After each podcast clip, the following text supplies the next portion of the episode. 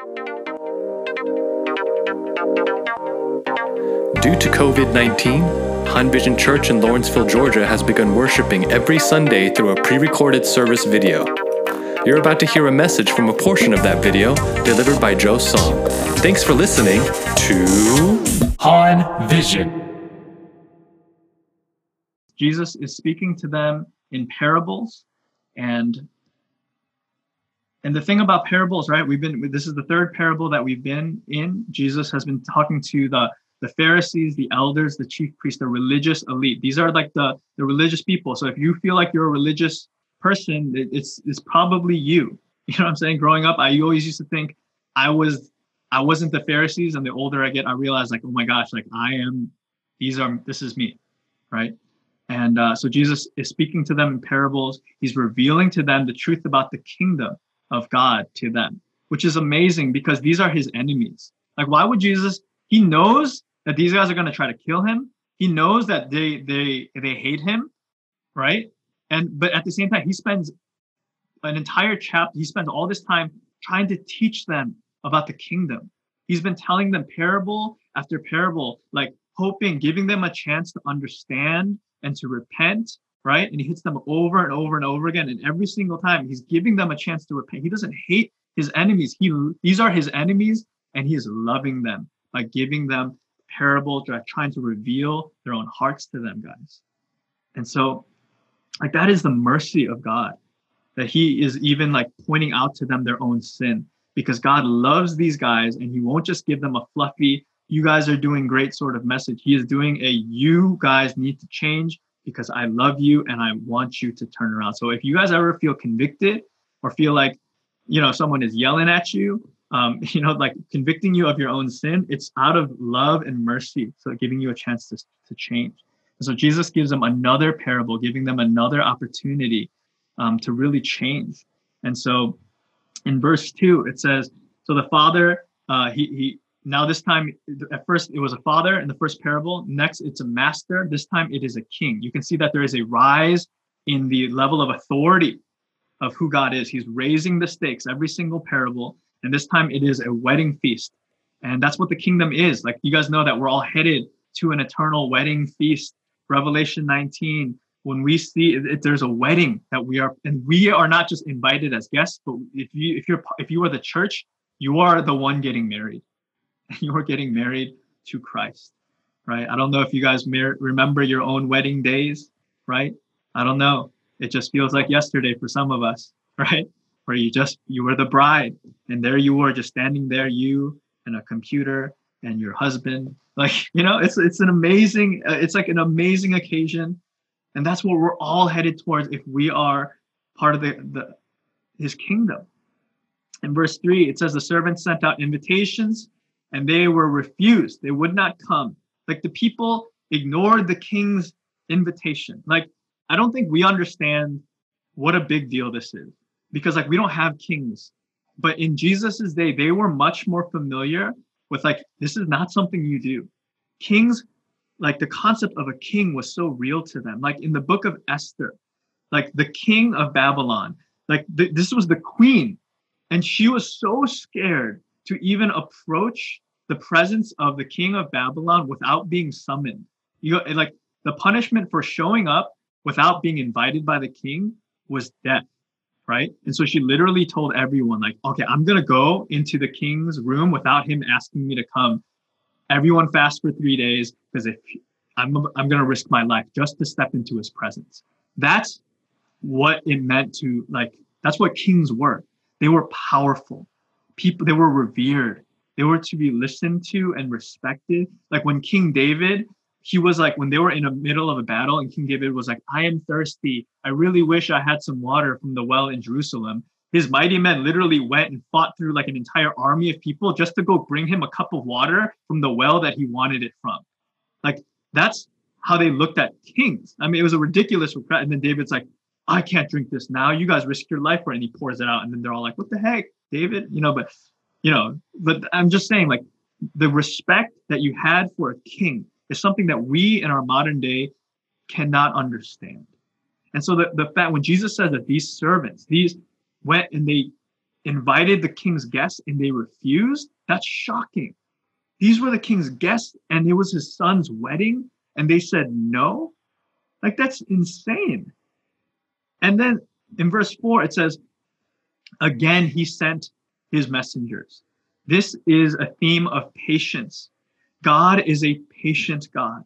All throughout the Old Testament, he sends them messengers again and again, telling them to repent, telling them to turn. Like, and this again, like he he sends another that the first refusal, he should have just destroyed them all. It was in his right to do so. But instead, he gives them mercy he gives them another opportunity. And then what do they do with that opportunity? They ignore some of them, they brush off, pay no attention to, and then some actually take the king's servants and they beat them and they kill them. Like this is verse five. They go off to their own business. They're too busy. I, I need to go tend to my farm, my own business. Like, how many of us are guilty of this, right? We are too busy with our own lives, with our own business, and we ignore the invitation of God to the things of his kingdom, to his to his celebration. And we give them these excuses. And just as ridiculous as this must have sounded to the people in Jesus' day, like, wow, these guys are refusing the king's invitation to the wedding of his son because of their own business. This is this is absurd. But it is absurd because that's what the Israelites did to God as well every time God would send messengers to bring them back to his law, God is trying to bring Israel into his kingdom. They continue to just ignore God, doing their own things. They were so busy with the things that God gave them, they ignored and forgot God over and over. And every prophet they sent, they ignored and they killed. And this is something we've been looking at every single week. Jesus is showing us this is what they did over and over and over again. Some just ignored, some killed these prophets. Like, and that's just so outrageous. Like, it's such a, like, you know, this this parable, like, there's some really outrageous sort of things that happen. Like, one, like, if someone invites you to a, a wedding and you're too busy, do you kill the person? Right? Like, who does that? This is so ridiculous. Like, yo, man, come to my birthday. It's like, nah, I'm busy. Die. It's like, what? Like, that? What? Like, who does that? Right? And that's that's kind of what Jesus is showing, like how ridiculous this is. Like God is inviting you into his kingdom, into a wedding feast. And then the way we respond is we get angry and we fight against God and we rebel against him and against his against his people. Now, so that's what they do. They they completely offend this king. And this isn't a weak king because look what the king does next, right? This isn't some weak little nobody king that has no power that nobody respects. This is a king that literally at the at the snap of his fingers can kill everybody. So he has power. He is a powerful king. And so it, that makes it even more ridiculous that these guys would disrespect, ignore, beat the servants of a king that is this powerful. Like how like it's it's really hard to imagine why they would do this. And so that Jesus's original listeners would also be thinking like, why would these guys do this, disrespect their king like this? Do they not know that the king could kill them? He could punish them? And that's exactly what the king does. He, this earthly king, he kills the people who, who did this, who ignored him, who disrespected him, and then he burns their cities. Right? Now, this makes us uncomfortable because we're like, whoa, man, like that's kind of messed up, you know? But remember, this is a parable, and Jesus is making a comparison. He's not saying this is who God is, but this is what he's comparing the kingdom of God like. And so, what Jesus is trying to compare for us is if this is how serious the consequence is for offending an earthly king, how much worse he's comparing, how much greater of an offense is it when we human beings ignore and offend and refuse the invitation of the almighty God of the universe. You guys hear what I'm saying? Like, like you offend a human king, you get killed. You offend the almighty God, how much greater of an offense is that? Right? It's it's so ridiculous the degree of refusing the king of, of, of, of kings. And so, like, that's the first thing Jesus is trying to say, like, you, the Israelites, you refused the God again and again. He gave you chance after chance, and he's trying to invite you into something good. He's trying to invite you into a wedding feast. And you were so busy with your own little lives, with your own little business, and you you blatantly spit in the king's face. What do you think the Almighty God is going to do? And that's exactly what they're doing right now because the Son himself is standing in front of them and they are rejecting him and they're about to kill the Son of the living God in at the end of this week. It's crazy. But then there's a, and so that that could be the sermon in and of itself. But then Jesus goes on and he says, so then Jesus, so that the king then burns them he he he rejects he, he burns their cities kills them and then he goes out and he invites a whole nother group of people a bunch of random people. He's, like because the wedding's still going to happen. The food is ready. Who's going to fill it? So go out and invite everyone and anyone anyone who's on the street. It doesn't matter whether they're worthy doesn't matter who they are it doesn't matter if they're bad or good. Just get everyone invite them to this banquet. The, the, the hall is open right? So the invitation goes out in, in verse 9 and everyone is able to come. There's, it has nothing to do with their morality, their ethnicity, or their standing. Everyone can come. And so, like, but then this, is, and then this is where a lot of times we want the, the parable to end, right? This is the this is the um the gospel that we're used to. Like, okay, the Israelites are out, the Gentiles are in. Now, anyone and everyone, regardless of who you are, whether you're bad or good, you are allowed and you're invited into the kingdom. And we just want it to end there. And that's usually where our services end. Like, so you're all invited. It doesn't matter what you've done, it doesn't matter who you are. God invites everybody. Everyone come to the front, say the prayer. You're invited into the kingdom. You're invited into the wedding. Everybody show up. And then we end it there. But the parable doesn't end there because it that's not what the kingdom is like. It's not just this open invitation, everyone comes in. Yes, everyone's invited and it's completely by grace, not by merit. But then in verse 11, but then the king came in to look at the guest, and he saw a man with no wedding garment. And he said to him, Friend, how did you get in here without a wedding garment? And he was speechless. You guys. So I asked Edward earlier this week. I'm like, yo, bro, like, do I need to dress up? Right? And uh, you know it's a Zoom wedding. But it, uh, yeah, like of course I, I I wore the whole suit. I even joked with Grace. I was like, I actually before the wedding, I was on the top was a suit, and on the bottom I was wearing pajama pants. And I was actually about to officiate the wedding uh, with the top with the suit and the bottom with the pajama pants. And um, actually, about a couple minutes before the the ceremony began, I I felt wrong. I felt Edward Endeavor, you guys don't know about this, but I was literally standing there in my pajama pants and then up top because I thought it was funny, right? And then when the wedding was about to begin, I was like, wait, this is wrong. Like, even though they don't know, like, this is their wedding. Like, there is like, there needs to be a sense of some like respect. You know what I'm saying? Like, because it's it's a special day. Like, it's a wedding. And and so even though it was through Zoom, right? There is a sense of honor and respect, even for just another. This isn't, Edward's not even a king. He's just a friend, right? Like if you're invited to a wedding, a friend's wedding, do you not dress up? Of course you do. You don't just show up wearing whatever out of respect and honor for your friend, right? Like all of us. When you're headed when you're going to a wedding, everyone knows you're going to a wedding. Like if you had if you stopped on the way to a wedding to fill to go to the gas station, right? And you walked into that gas station, what would pe- everyone would look at you because why? Because you're clearly going somewhere special. Because you look like you're going to a wedding. Because when you go to, when you get an invitation to a wedding, you dress up. You change your clothes and you get ready to go. And we do that for human beings for friends, for one another. We do that for Zoom weddings, but then we don't even do that. We don't even prepare our lives for the kingdom of God when we are invited.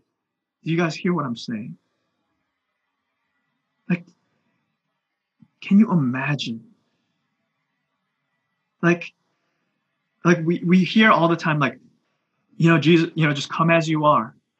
Jesus, you know, he he he loves you as you are, right? And then we just leave it there, but that's not true. Yes, yes, everyone's invited. But then we got we got to change for the wedding. We got to change your clothes. You can't just show up to the wedding and and then like, what are you wearing? Be like, well, this is what I was wearing when the invitation came. So I mean, this is you know, like I thought it was fine. You know, like what I was playing video games in my underwear, and then the email came for the wedding invitation, and then uh, that's what I was wearing. That's what I'm wearing now. You know, it's like, no, that's ridiculous. Like everyone should know if you get the wedding invitation, it doesn't matter what you were wearing when you received the invitation, you change. You change the outer garments and you put on something new. And that is what's going on here. Yes, everyone is invited into the kingdom. Everyone is, but not everyone can stay to the end.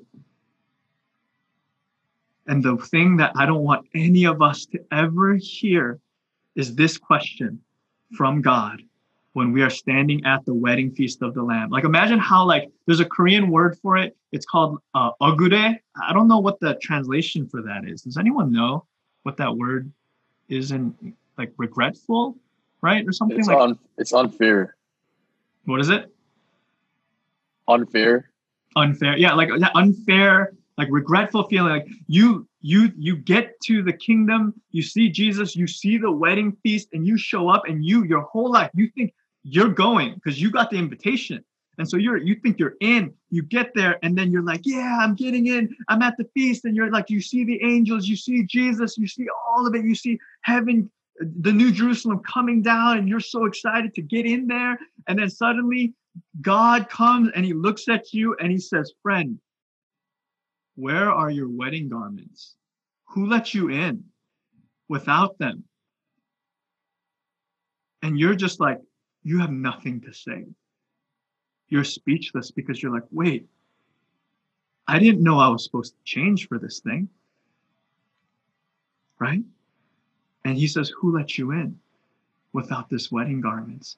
And you know what? I'll tell you who let you in. The church let you in. Easy Christianity let you in. The fact that we wanted so many people to say yes to Jesus and we didn't want to scare anyone off, that's who let you into the kingdom. That we said that you can say yes to Jesus, but you don't have to change your life. You don't have to change. You don't have to take off your old clothes. You don't have to take off your sins. Just come, come as you are, and just stay that way. You're fine. You're fine. You're fine. Even though there's zero change in your life, just come. Just say yes to Jesus. Accept the invitation. But then we forgot to tell you the other part.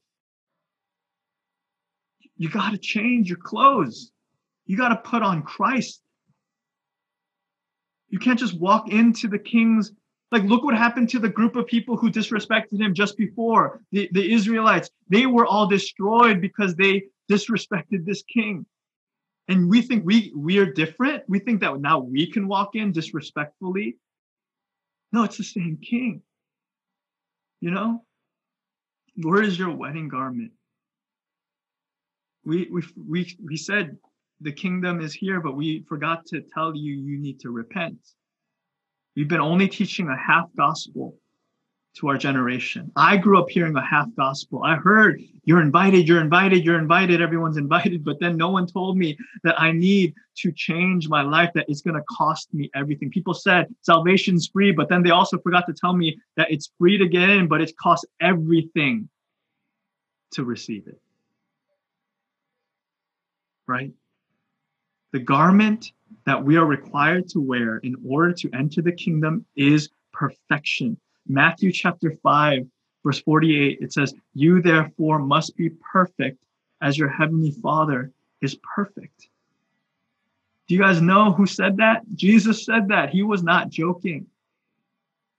You must be perfect. That is the garment that we are supposed to wear to put on Christ. That is the wedding garment, is absolute perfection.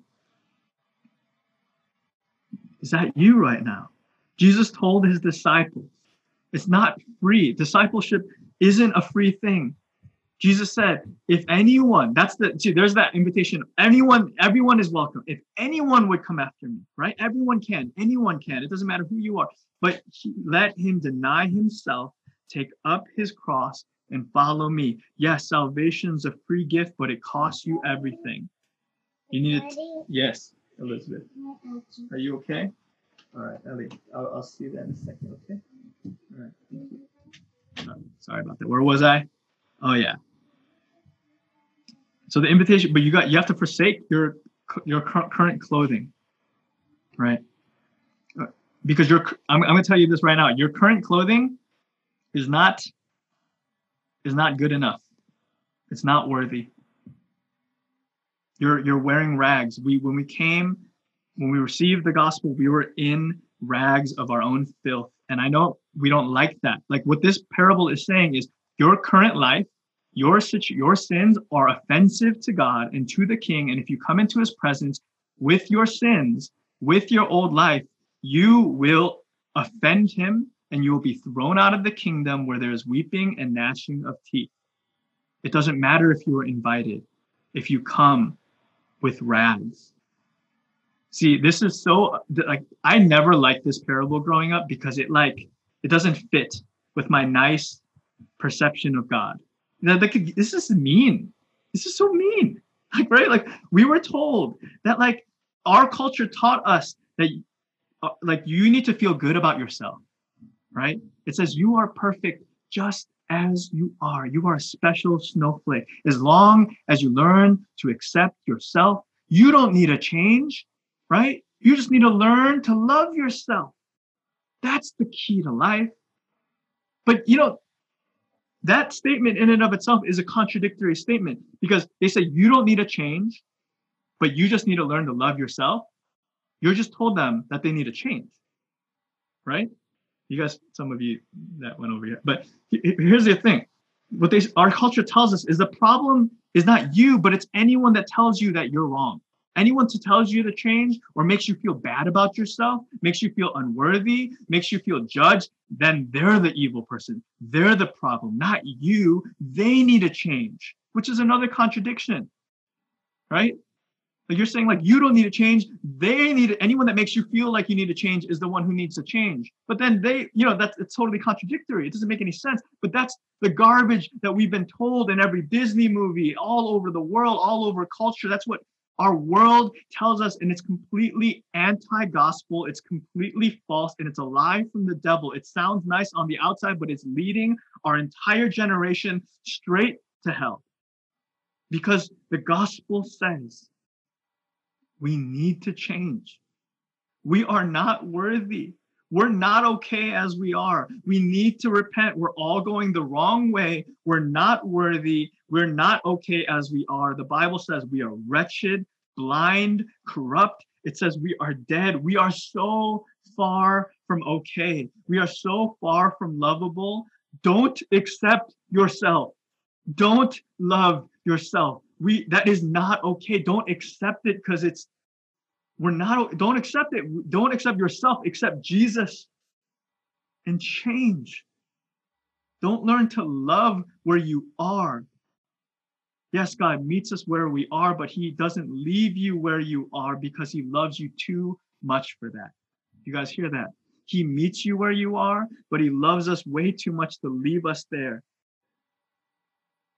the gospel calls us not to settle for who we are, but it calls us upwards to a higher calling. It doesn't say just accept your filthy rags, it says to get rid of your filthy rags, take them off and receive Christ. Put on Jesus and take your rags of your old life and nail them to the cross. The world says accept yourself. Jesus says deny yourself. The world says follow your heart. Jesus says to follow me.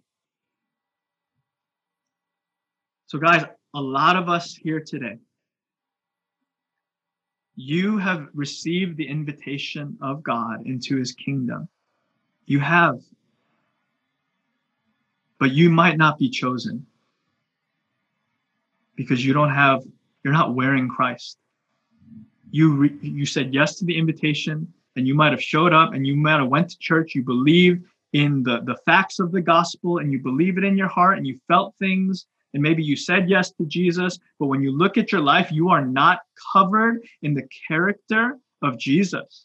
You're not covered by the clothing of his blood, and your life, and the reason why you know is because you don't look like him. You don't sound like him. You sound like everybody else. If you're not wearing wedding clothes, it's not hard to tell, right? You're, there's no difference in our life than everyone else. And so, guys, here's what we need to do. There's two things. If because I think I don't think the problem with a lot of us is the invitation because we've all been invited. You've all heard the gospel, and all of you might believe. A lot of you might believe. But what did Jesus say at the end? He said, "Many, right, are called, and that's many, but few are chosen."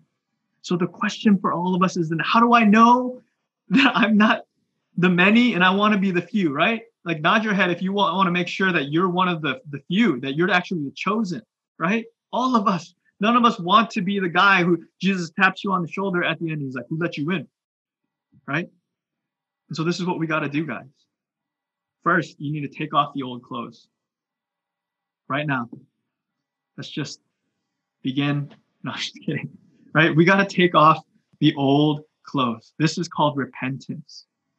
You got to take off your sins. You got to give, you have to surrender your own desires, your old life, and the things that you've been living for. So here's how you take off it. You have to, number one, you got to confess to God and to those you have sinned against. And you got to come into the light. This is a daily thing. Every day, you got to confess your sins to the Lord. You got to confess um, to one another. Here, let me throw up some verses really quick. Like, let me, so this is how you, it says here. It says, if we confess our sins, he is faithful. Uh, he is faithful and just to forgive our sins and to cleanse us from all unrighteousness. Do you do this? Do you do this like every day? Or do you only do this once a year during a retreat? To be clothed with Christ, that like you need to be, how often do you change your clothes? I hope it's every day. You need to change your clothes. You need to take off your old clothes from yesterday and put on new clothes every single day. You need to confess your sins and then he will forgive you and you need to be cleansed every single day. You need to take off those sins. You need to confess to God. and You need to confess to anyone else. So like here's the thing. If your sins impact anyone else, you need to first confess to God and then you need to confess to them. Confess to one another and pray for one another that you may be healed. If you're married and you're lusting with your heart or your mind or your with your eyes, you need to confess to God first and then you need to go and confess to your wife whom you've made a um, or your wife or your husband to whom you've made a covenant with, to whom that sin um, is connected to. If you've lied to your parents, you need to first confess to God, and then you need to go and confess to your parents to whom that sin, uh, you know, pertains to. So first, you got to do that. That's why it's built into the Lord's prayer, which is a daily prayer to confess your sins, to forgive us my sins. You got to admit them specifically. You need to be able to recognize your sin. But here's the thing: if you don't, if you if you don't like feel very sinful. There's a lot of people who are like, you know, I don't, I don't think I have anything to confess. I, I think I'm a pretty good person. You know what? Like, I'm, I'm a decent guy. If that's you, I'm a pretty decent girl. I'm not like, you know, Samantha. She needs to confess her sins, but not me, right? Like, because I'm pretty good. If that's you, then you're probably not saved. okay. If you don't think you're sinful, or if you think you have nothing to confess, then you're clearly um, yeah, you're not a you're not a believer because this is what it says. It says, uh, if we say we're we have no sin, we deceive ourselves, and the truth isn't in you. That means the truth of God is not in you if you do if you're not daily aware of your own sinfulness. if you don't have a growing aware, if you're like, you know, I'm pretty good. I've been a Christian for a couple of years. I had a couple of problems, but I stopped doing that stuff now, and I'm pretty good. If you say, I am rich, I have prospered, I need nothing, then this is what Jesus says to you, not realizing that you are wretched, pitiful, uh, poor and blind and naked. You, if, if you think you're good, then you're blind. If you're sitting here today and you have no conviction of sin, you don't feel like you, there's no battle in your life or your heart of sins every single day, then you are blind or, or you are dead. And you need to do what blind people do when they need Jesus. They cry out for Jesus to open up their eyes. Then you need to cry out. If you have no conviction of sin in your life, then you need to cry out and say, Jesus, I feel like I'm pretty good. Open my eyes to my to my sin and save me. Some of you need to do that today because you're still wearing your old clothes and you can't even see how filthy they are. Because if you want to take off your clothes, you, if you want to take off the old sin, you need to ask God for a growing disgust towards sin.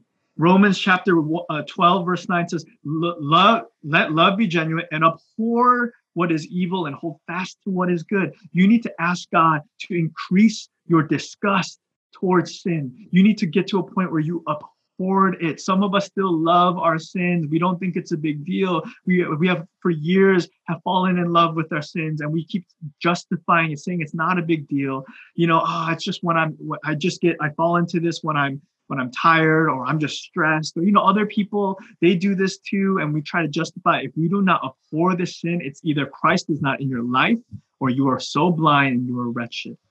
Look at Paul, Apostle Paul. He says, like he's like one of the holiest guys ever, the greatest evangelist missionary. This is what he said: "Wretched man that I am, who will deliver me from this body of death?" He is aware of his sin, of the depths of his sin, and he is aware that every day he needs to take off the old clothes. He needs to take off the rags and he needs to come to Jesus every day and confess and be humble and say, Jesus, wash my feet. Jesus says, If I don't wash you, you have no share with me in John 13, 8. Right? So, guys, you might be invited to the wedding, but listen, the night is far gone and the day is at hand. So let us cast off the works of darkness and put on the armor of light. We need to put on something new. We need to take off. Let us walk properly as in the daytime, not in orgies and drunkenness not in sexual immorality, sensuality, not in quarreling and jealousy, but put on the Lord Jesus Christ. Make no provision for the flesh to gratify its desires. Guys, I know all of us have desires, right? But we can't live like God is not in your room right now, seeing everything that's on your browser, everything that you search for. Like we pretend like God can't see. Sometimes I pretend like God can't see. But then every time we realize what we're doing, we need to confess. We need to confess to God. We need to confess to one another. And we need to say, God, please get me out of this darkness. I want to take this off and I want to live in the light. Every time I sin, I gotta, I have to confess and I gotta go tell my wife, I gotta tell my accountability guys, I'm not trying to I'm not trying to make an illusion that I'm perfect, but I have to tell them the truth. And then in Ephesians, and then so that's take that all of that. So I'm going really long. You got sorry, but that's that's that's taking off. But now what do we have to do? Like you can't just take off and ask for forgiveness because you're still not ready for the wedding. Because if you take off all your old clothes and all your old rags and you take a shower, you're still not ready for the wedding because now you're just naked right? You're no longer like dirty and filthy, but you can't show up to a wedding naked. That's not okay. You will be asked to leave, right?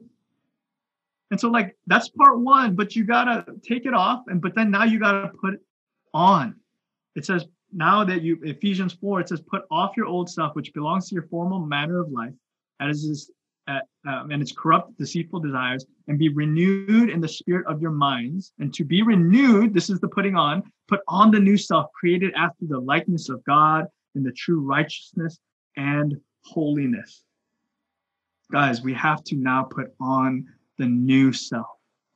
It says, don't lie to each other, seeing that you have put off the old self and its practices, but having put on the new self, which is being renewed in the knowledge of the image of its creator. So the question is how, what does it look like to put on the new self? It is to be renewed in the knowledge of the creator. It starts with the renewing of your mind. It starts with knowing, learning to know who God is. That's when you start to put on Christ. And the way we put on in later on in that in that same chapter, it says in Colossians, let the word of Christ dwell in you richly, right? Teaching and admonishing one another in all wisdom. It starts with the word of Christ. So, my question to you is the word of Christ dwelling richly in your life right now? Is it? Is it is it stored up in you? Is it running through your mind throughout the day or do you like not even think about it all? Do you not even read the Bible? Like is if it's not then you're not putting on Christ. How could you put on Christ if you don't have his word dwelling within you? Don't you know who Christ is? He is the word who has been made flesh. You cannot have Christ. You can't put him on if you don't put on the word into your mind and you don't have it in you like Psalm chapter 119 verse 9 it says do you it says you know like may I guard my heart. A young man it says young man do not sin. May you guard your heart with the word of God. Is the word of God guarding your heart? John 17 7 it says sanctify. Jesus says may they be sanctified by the truth and your word O God is truth. Are you being sanctified by his word? Psalm 119 verse um, 97 says, I meditate upon your word all day. Are you thinking about his word all day long? It's not just a 15 minute quiet time in the morning, but do you does that word in the morning, does it go with you throughout the day? Is it with you throughout the day? Does scripture come to your mind when situations come? John 15, 7, it says, You need to abide in me by abiding in my word. Number one thing that we need to do to be able to put on Christ once you have already received the invitation of Jesus. Okay, you first got to receive the invitation of his grace and of the gospel and of his death and resurrection. That's one. But then now that you're there, you got to put him on by filling your life with the word of Christ. And there's so many of us right now that the word of God is not dwelling within you richly. It's barely a part of your life. You're not clothed in him. And if Jesus and if the king came right now, I don't know what he's going to say to you. You need to put on his word. You need to read it. You need to meditate on it. And then, second, you need to be filled with the Holy Spirit in prayer. So, first, to put on Christ, you need to first read, you know, you need to meditate on his word. You got to study his word. You got to fill your life with his word, right? Number two, you need to be filled with the Holy Spirit in prayer. I don't have the verses up. Sorry, I ran out of time. But Ephesians chapter 5, just write these down. Uh, you can look them up later. But Ephesians chapter 5, verse 18, it talks about being, it says, don't get drunk on wine. Don't fill your life with, with evil things like wine and, and, and things that make you sin, but instead be filled with the Spirit of God. Right? In order to put on Christ, you need to put on his mind, which comes from his word. And now you need to put on his spirit, which comes through prayer. Acts chapter 4, verse 31. Write that down. It says that when the when the believers got together, they prayed together. And when they prayed, the entire place started to shake and they were filled with the Holy Spirit. You know, when Pentecost first came in Acts chapter 2, you know what they were doing? They were gathered together and they were worshiping and praying, and that's when the Holy Spirit came. Luke chapter 24, verse 49, God, Jesus commands us to be clothed, that you will be clothed with power from on high. But he only says that we will that will happen is that he tells us tells us to wait on him and to pray so that, that we will be clothed with that power the Holy Spirit, to be clothed with the power of the Spirit. We, it, it is always connected with either preaching of his word or prayer. So do either one of those things. Every day, get up and start preaching the gospel to somebody new or start praying if you want to be filled with the Holy Spirit. Romans chapter 8, verse 26, it talks about how the Holy Spirit, when you it prays for you, it intercedes for you, it groans even when you don't know what to pray. There is this constant link with prayer and being filled with the Holy Spirit. Ephesians 6 18 says, Pray in the Spirit at all times. If you guys want to put on Christ, number one, get his word into your mind, your soul every single day. And then number two, pray. Pray for the Holy Spirit. Pray in the Spirit. Give thanks to God in the Spirit. Get on your knees and pray. If you forget, set a timer on your phone. And then when that timer gets goes off, get on your knees no matter where you are and just pray and ask God for his spirit. Confess and pray and be washed by his word and ask him for his direction. And when you start to do that, your life is going to start looking different. You're going to start looking like someone who's headed to the wedding feast of the Lamb. Amen. That is what is, that's how we put on Christ. And the final thing is you have to just love people. Once you fill your mind with the word and you fill your life with the prayer of the Holy Spirit, then, then that is what enables you to start loving God and loving people. A lot of us, we try to love God and love people without scripture and without prayer and the Holy Spirit. And we just try to do it on our own. That's why most of you get burnt out. That's why most of you, when you think about evangelism, you freak out and you don't want to do it because you're not filled with the word of God. You're not filled with the power of the Holy Spirit. So that's why it's all a drag. That's why serving at church, you burn yourselves out because you're not doing these things first. But you love God and you love people when you when you are filled with the Spirit and with His Word. This is why we do pre recorded service, because I go really long in real life. Most of you forgot. But I'll close now. Matthew chapter 22, the last verse, Jesus says, For many are called, but few are chosen. Guys, please, let's fight to be not just the called. It's easy to be called. I mean, I think all of us have been called. Guys, we need to be the chosen. We need to take off our sins every day. We got to repent and be washed and confess and fight our sin. And then, as we stand naked before the Lord every morning, we need to start putting on the mind of Christ, put on his spirit, and then put on his words and his actions as we start to live that out through the power of his spirit.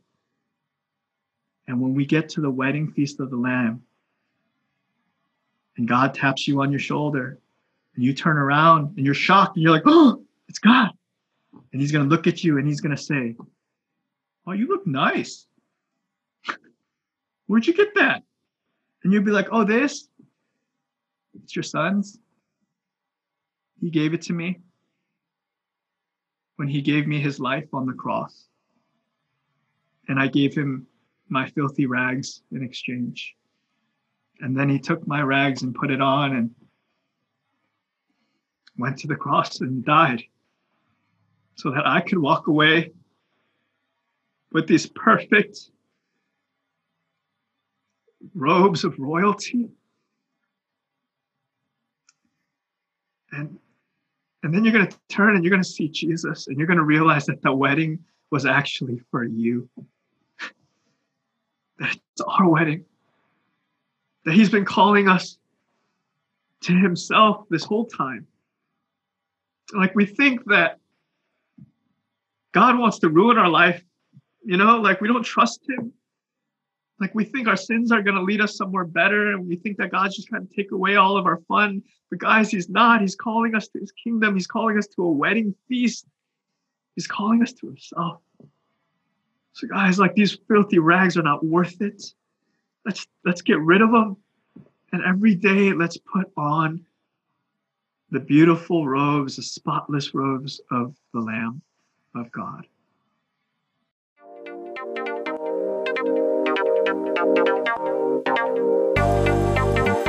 Thanks for listening to the Han Vision podcast. We hope you are blessed. Join us next week on Han Vision.